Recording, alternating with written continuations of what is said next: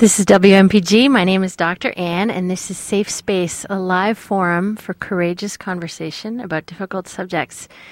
Tonight is a part of our series on transgender issues. I'm going to be speaking with Liam Beschen about being gender queer. Liam Beschen is a gender funky, gender fluid trans man living in Portland. His professional background is in social work, victims advocacy, trauma response, and case management. He's particularly invested in allying with marginalized communities to reduce systemic oppression.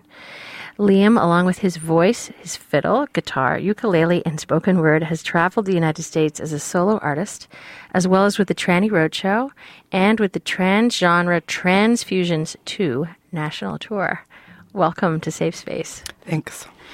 So I want to ask you by um, let's start by asking you a little bit about your own story. Um, you identify as trans fluid and a a trans man, and I, would love to hear what you mean by that and how. What's the evolution of that? So, like, how did I come to those identities? Yeah, sure. So, I feel like it one of the mainstream trans narratives that you know sort of the one that ends up on you know Oprah or mainstream TV whatever is that you know most trans people know that they were trans at like age 2 and didn't want to play with the fire trucks and wanted to play with the skirt or whatever but and that's a totally valid thing but for me I didn't really realize that there was something really different about me until I was probably 16 when I was in, you know, a high school class and I was looking around at like the other girls and I said, there's a page missing from my book. I just don't know how to do that the way that these folks seem to know how to do that.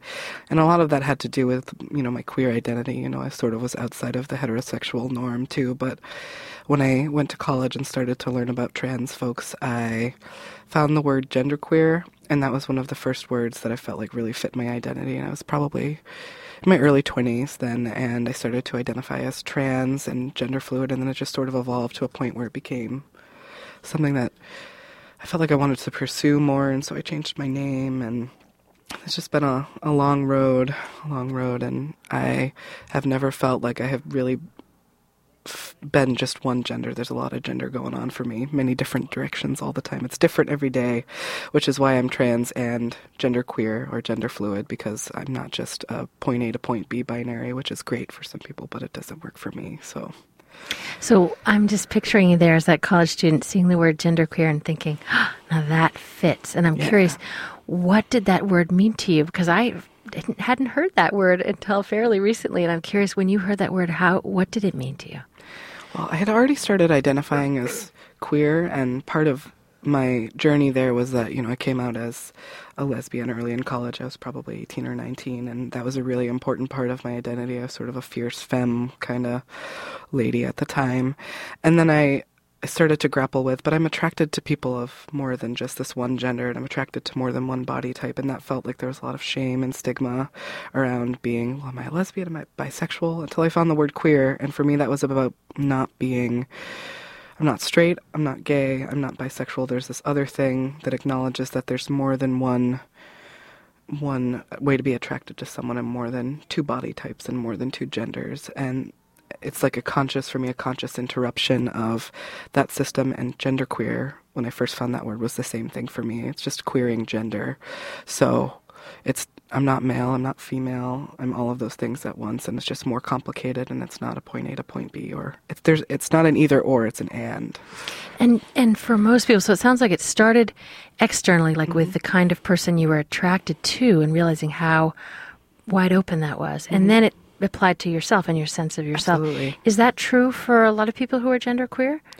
I think there's just so many, as many different people as there are on the earth, there are different gender identities and ways to come to them. So I can't speak for everyone, but I think that a lot of folks who um, come to a trans or gender fluid identity have some non-mainstream exploration of like non-heterosexual exploration of sexuality too and gender and sexuality are different but some people don't too. Like some people are you know i'm straight and i'm genderqueer and it's two separate things for me. So there's so many different roads.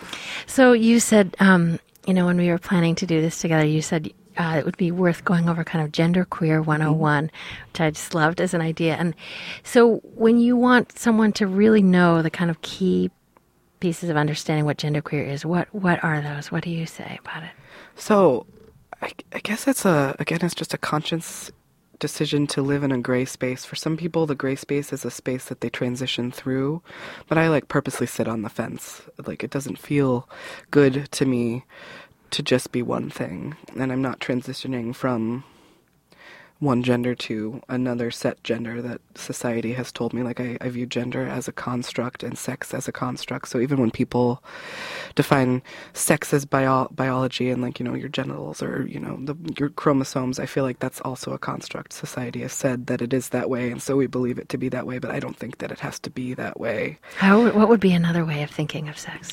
I think it's just something that we've constructed to categorize people and there's a lot of there's a lot of good that can come from that like identifying with a word or having something that makes you feel allied with the female community or allied with you know people who also identify as male.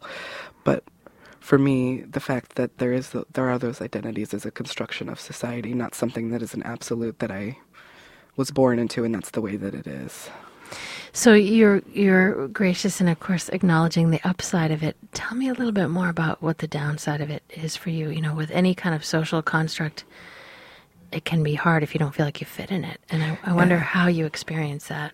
It's something that happens for me every day because, I mean, you know, we're on the radio, so you can't see what I look like, but I, I have a visible chest, and that's a conscious decision that I make, and that it hurts my back, it hurts my body to bind and a lot of trans men do bind and that's a really important part of their mental health. But for me it's important part of my mental health not to and it's like that's it's almost a constant challenge to navigate that because people still read me as female a lot of the time and I have to do a lot of advocacy for myself. And it's really challenging. It's really challenging to advocate for yourself. And a lot of you know trans folks will transition from one gender to another, and hormones will help their bodies look more like what they envision them to be.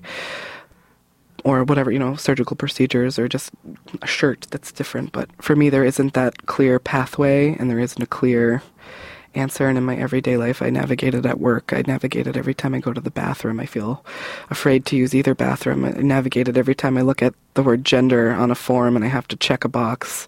And I usually write in my own. I don't even check the boxes. I just write trans or genderqueer, like check the M and then, you know. So it's just it's sort of blazing my own trail, even though there's some acceptance in the mainstream community of trans folks.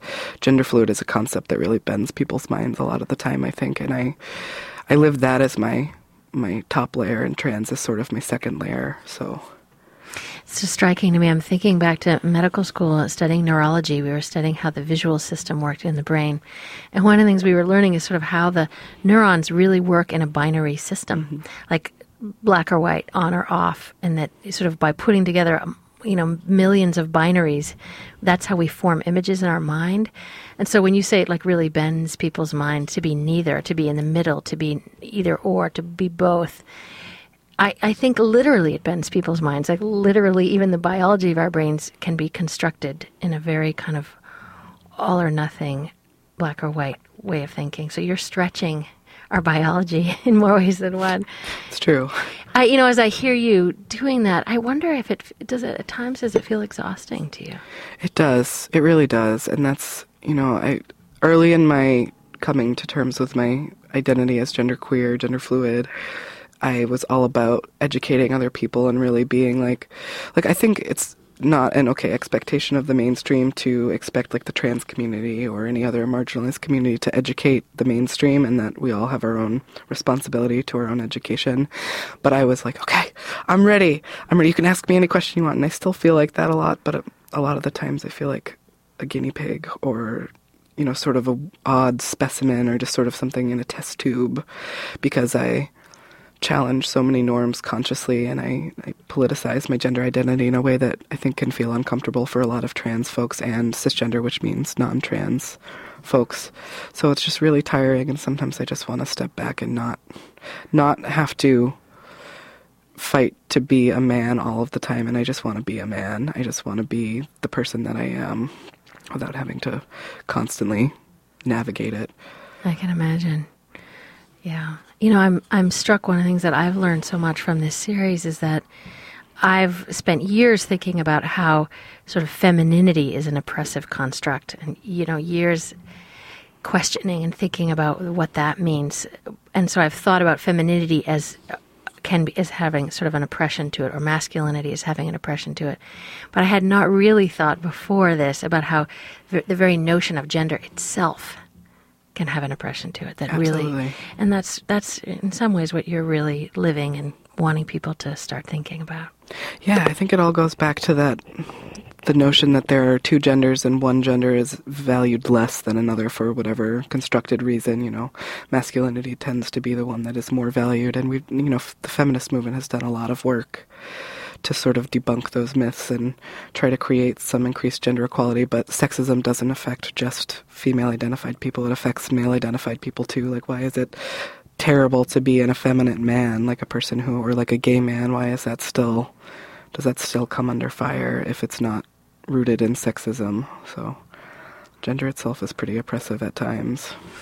So I wonder if you can also give me other examples of wh- how gender is oppressive for you in that gray space in the middle. Like when you said just you know choosing where to go to the bathroom, it's stressful. Yeah. Are there are there other examples like that? Definitely. I guess I should say that the way gender is interpreted by some folks is oppressive rather than gender itself, because I find gender to be an inherently celebratory thing for me. But hmm. it is, it's just, I don't know, there's lots of examples every day. Just, you know, in my job, you know, sometimes my coworkers who are really wonderful will slip and say my say a different pronoun than the one that I prefer. And then it reminds me that when people look at my body, they make a different judgment about it. And that happens not just, you know, my friends sometimes slip, even friends who have been my friends and allies for a really long time. And that's, it's challenging for them because I know that they don't ever want to hurt me. But it happens and it still hurts. It's like a slap in the face every time someone calls me a pronoun other than he. So it's really tough, and I have felt really unsafe in bathrooms before. And sometimes I choose to use the the women's bathroom just because it's easier and I'm more likely to be read as fitting in that space, even though that feels really not okay for me. Like I don't want to be read as female. I, like my gender identity is pretty much anything but female. You can call me anything. But so that's it's just it's really tough. There's lots of it's daily, every day, probably every hour something happens that I have to sort of set aside and make peace with later to get through the day. When you say you feel unsafe sometimes in the male men's bathroom, I, I wonder if you could say more about that because I know the risk of violence to trans folk is is not insignificant. And Totally, yeah, and it, it's rooted again in that that sexism that we were talking about. I think you know, particularly for people who don't conform to what the visual stereotype of a gender role is, then there's an increased risk of risk of danger. I think. So I feel really unsafe because if I go into the men's room and I'm not binding, I do occasionally, but if I don't, like I'm in there with my visible chest, which is something I'm generally pretty proud of, but it it's not something that most men in the bathroom are going to have. So it like it just you know, in that split second head nod, someone could make a decision about me and act on it, and that feels really scary. So No kidding. I want to. I want to actually pause us for just a moment, Liam, because this is the midst of Begathon here at WMPG, and one of the reasons I think it's so important to give money to this station is to have a voice like yours be heard about this, about the danger of using a bathroom and the kind of risk of violence, and and how hard it is to be different in our culture, and to have that be heard in a respectful way. And um, WMPG's allows that in so many different uh, ways. It's something that I value so much about the station, and I hope people will uh, feel invited to give money to call now at 874 3000 to donate. We are so close to our goal, and we would be thrilled if you would call now and give money to WMPG and uh, for a safe space to support more voices like Liam's to be heard and to be um, create more and more space for pe- for people of all kinds of difference to be heard. So I'm going to come back to you. Um, what you were saying. Um, oh wait, we have some. Uh, we have something. We have an announcement from Jen in the other room. Here you go. Just, I'm so excited. Um, we just want to give a special th- shout out and thanks to Will from Portland for supporting WMPG and Safe Space. Thanks, Will. Thank you, Will, and all those other of you who are almost about to call, who are so like on the fence. Should I? Should I? Yes, you should. Please call eight seven four three thousand. So Liam, I'm ta- my guest today is Liam Beshan, and we're talking about being gender queer and really trying to live in the space between genders and both how in some ways inspiring and celebratory that is for you and also really how challenging and what some of the very concrete risks are um, you know so we ended just a moment ago talk with talking about the risks of violence and in some ways how how threatening it is to people. I mean, there's still some part of me that doesn't quite get why someone would be moved to violence by seeing you kind of inhabit this both and body where you have this male voice, but you, as you say, you're proud of your chest. You don't bind it. You don't try to conceal it. You're trying to inhabit the fullness of yourself in, in all the ways that it sort of breaks boundaries. And um, what's your understanding of what would make someone want to hurt that? Like, uh, why why that evokes hatred or violence? I feel like I I don't spend a lot of time thinking about that because it's it's really reason. yeah, it's Yeah. kind of depressing, but it's just there's a depth of hatred that exists in the world that's not something I always feel like I have access to understanding in a really deep empathic way. But I don't my guess would be fear, like that there's fear of something that challenges a person or an identity that challenges an established norm that is, you know, sort of it's based all based on like the power differences in our society and how we decide what is more valued than others and who is more valued than others and how we sort of give power to certain people and other people not and people who challenge those established systems seem to be really threatening and if we get rid of those people then the systems can continue so i don't know Yeah. know. You know, I want to ask you in some ways about how this works inside yourself. Because what I'm hearing is that you're obviously really committed to marginalized populations. You're very aware of sexism. You're proud of parts of your body that appear very female. And yet, I also hear you say a moment ago, like, whatever I am, I'm not female. and I'm curious, like, when in your own coming to sense of self, did you question yourself? Like, is this internalized sexism? Is this some kind of rejection rejection of femininity that feeds the culture's rejection of femininity. How did you make your peace with that? It took a long time, and a lot of my thought process at first, especially when I was still identifying particularly as lesbian, was I'm probably just more of, you know, I'm exploring butch versus femme. Maybe there's a lot, lot of non-binary in that identity for me too. That I'm maybe more of a quote unquote masculine woman, and that's okay. And you know, I don't have to ascribe to beauty norms like shaving my legs. But then it became something bigger than that, and it was deeper than that, and I had to really work it out and sort of it's, it's been a long process. I don't know. It's been so so gradual and incremental that it's hard to really pinpoint a moment where I sort of freed myself from having to ascribe to these norms and gave myself permission. But it was definitely a conscious giving permission to exist exactly as I am, and then I feel most beautiful and most happy about who I am when I really allow myself to take up this space that is gray and I've created it as gray. It's like permission to create my own space in a way and that it's okay to do that even though it feels dangerous sometimes or scary or like I shouldn't or that I have to go on this one pathway that has been set out. So And when I think about those sort of internalized shouldn'ts, mm-hmm. wh- what are the ones that have been hardest for you to sort of step through? One that was a really big one recently was that I shouldn't go on hormones. Like that that was a really tough choice for me and I, I went on hormones. I went on testosterone in August and it was a really years and years of thinking about it, like three or four years just sitting and being proud of being genderqueer and trans and using male pronouns and having changed my name. But I really felt if I if I choose to access this medical transition piece, is that going to make me less gender fluid? Is that going to make me more of something that I'm not sure that I want to be. And then I eventually decided that it was okay for me to do, and it was okay to give myself permission to use hormones as a tool to enhance my space that I've created to be something that fits me better instead of trying to fit to a space. So that was a really tough one. Don't know. Yeah. And how did you feel like be, did being on hormones change the way that you thought about gender? It did, yeah. I, I really come from a perspective where I believe that gender is all social, socialization. I was sort of rejecting that there's any biological piece to it. I mean, there is. There are certainly like things that happen for people that are biological, but listening to people's narratives of, you know, I went on testosterone and it got really hard for me to cry, or, you know, I had trouble doing this thing or I felt really angry or, you know, when I went on estrogen and this thing happened, I was like, Psh. But then I realized that there are some things that sort of shift when your hormones shift. So that was, it was interesting. It sort of reframed how I thought about how biology and socialization intersect and how much they impact each other. I still think it's mostly socialization, but there's You come down heavy on the on the on the nature versus nurture. Yeah. I mean the nurture versus nature rather. Um, so. Uh, did some of those things happen for you? I mean, did you find it was Yeah. harder to access crying or more Yeah. easy to access anger? Really? Yeah, it, I was amazed, and I I still, you know, I still don't know that I believe that, you know, I feel angry simply because I have more testosterone in my body or because I'm a man, you know, but that there is something there that seems to be more increased for me. Like I do feel angrier sometimes, or I do feel like it's harder. Like my, my emotional process is a little different, and it's really kind of cool, actually. But it was hard at first because I felt like I had road rage all the time. Are you studying it? Like, are you taking notes about this? 'Cause Totally.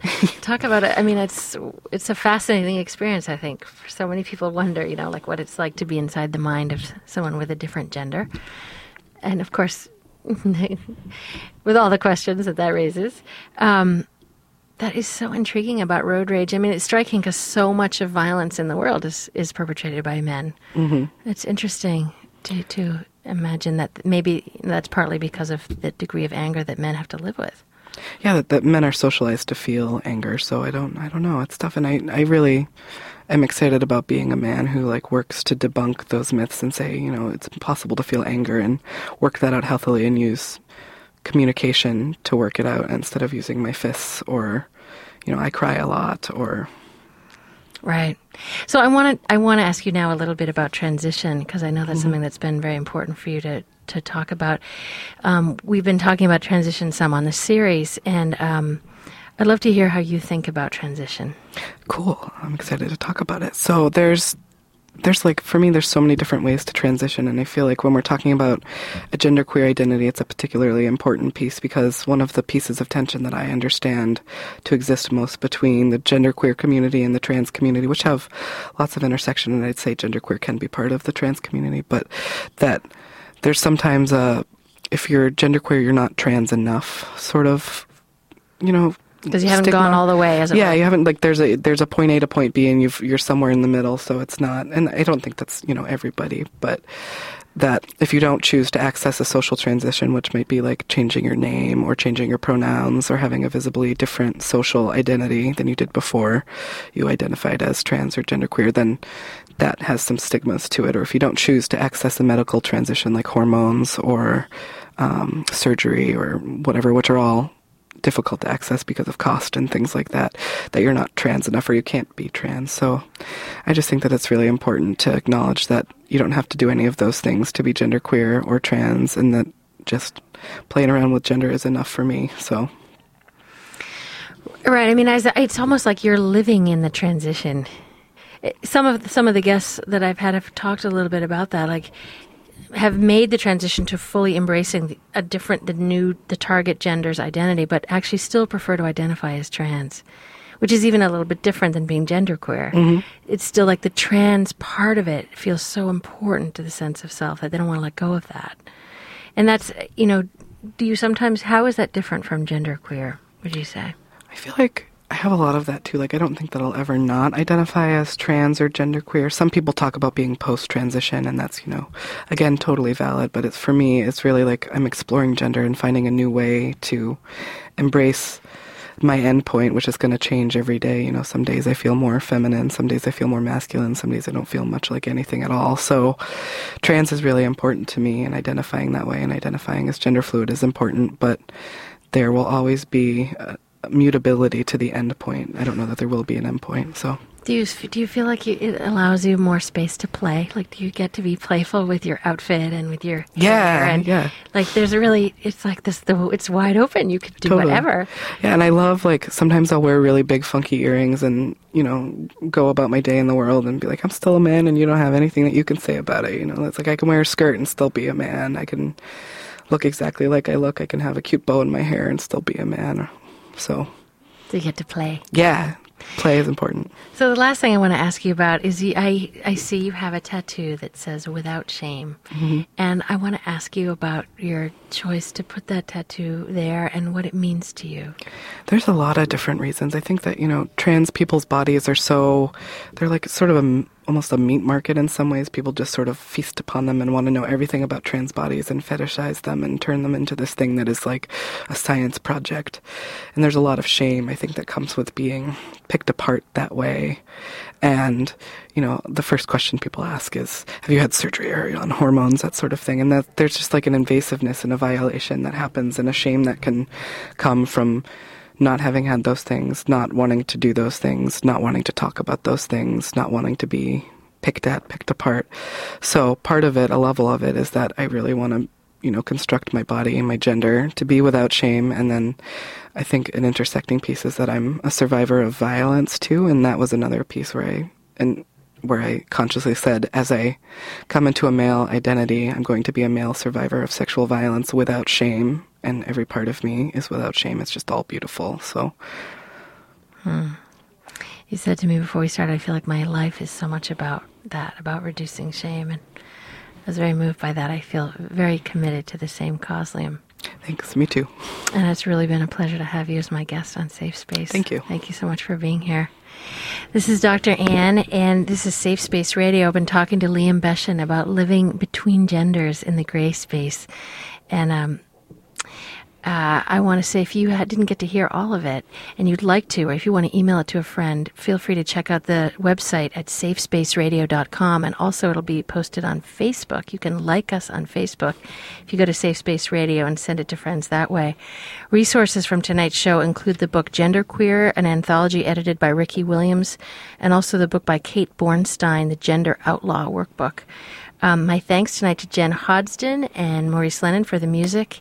Uh, coming up next is covering. Coming up next is covering the bases. But before we go there, Jen and I have a few things we want to say about giving money to WMPG. Yes, and I would also like to take a minute to thank Inga from Saco and Hillary from Arlington, Mass, who have listened and called in and donated some money to WMPG. Thank you, Inga and Hillary. Thank you. I'm so thrilled that you both gave money. That's so wonderful. Um, and there's still time to do so. This is our last night. We are so close to our goal. If you want to do so and you just came in and felt really inspired by what Liam said, please call at 874 3000 and give money. If you don't want to do it that way, you can go online at wmpg.org or you could come by here at 92 Bedford Street because there are so many people here who are so psyched. The food is good, the celebration is building. Um, and it would be wonderful because then even the, the next show that's coming up, which is has such a different content than ours, but is so wonderful, covering the bases with Thaddeus is really thoughtful about sports. He brings such a really interesting um, perspective on athletics in our country, which is also rare. You don't get to hear that on the radio too much or on TV. True. So. Um, this is our last pitch for Begathon. We're almost there. Please call in. Do give money to WMPG. It's such a wonderful cause for the community. 874 3000. And we'll turn it over now to Thaddeus with Covering the Bases.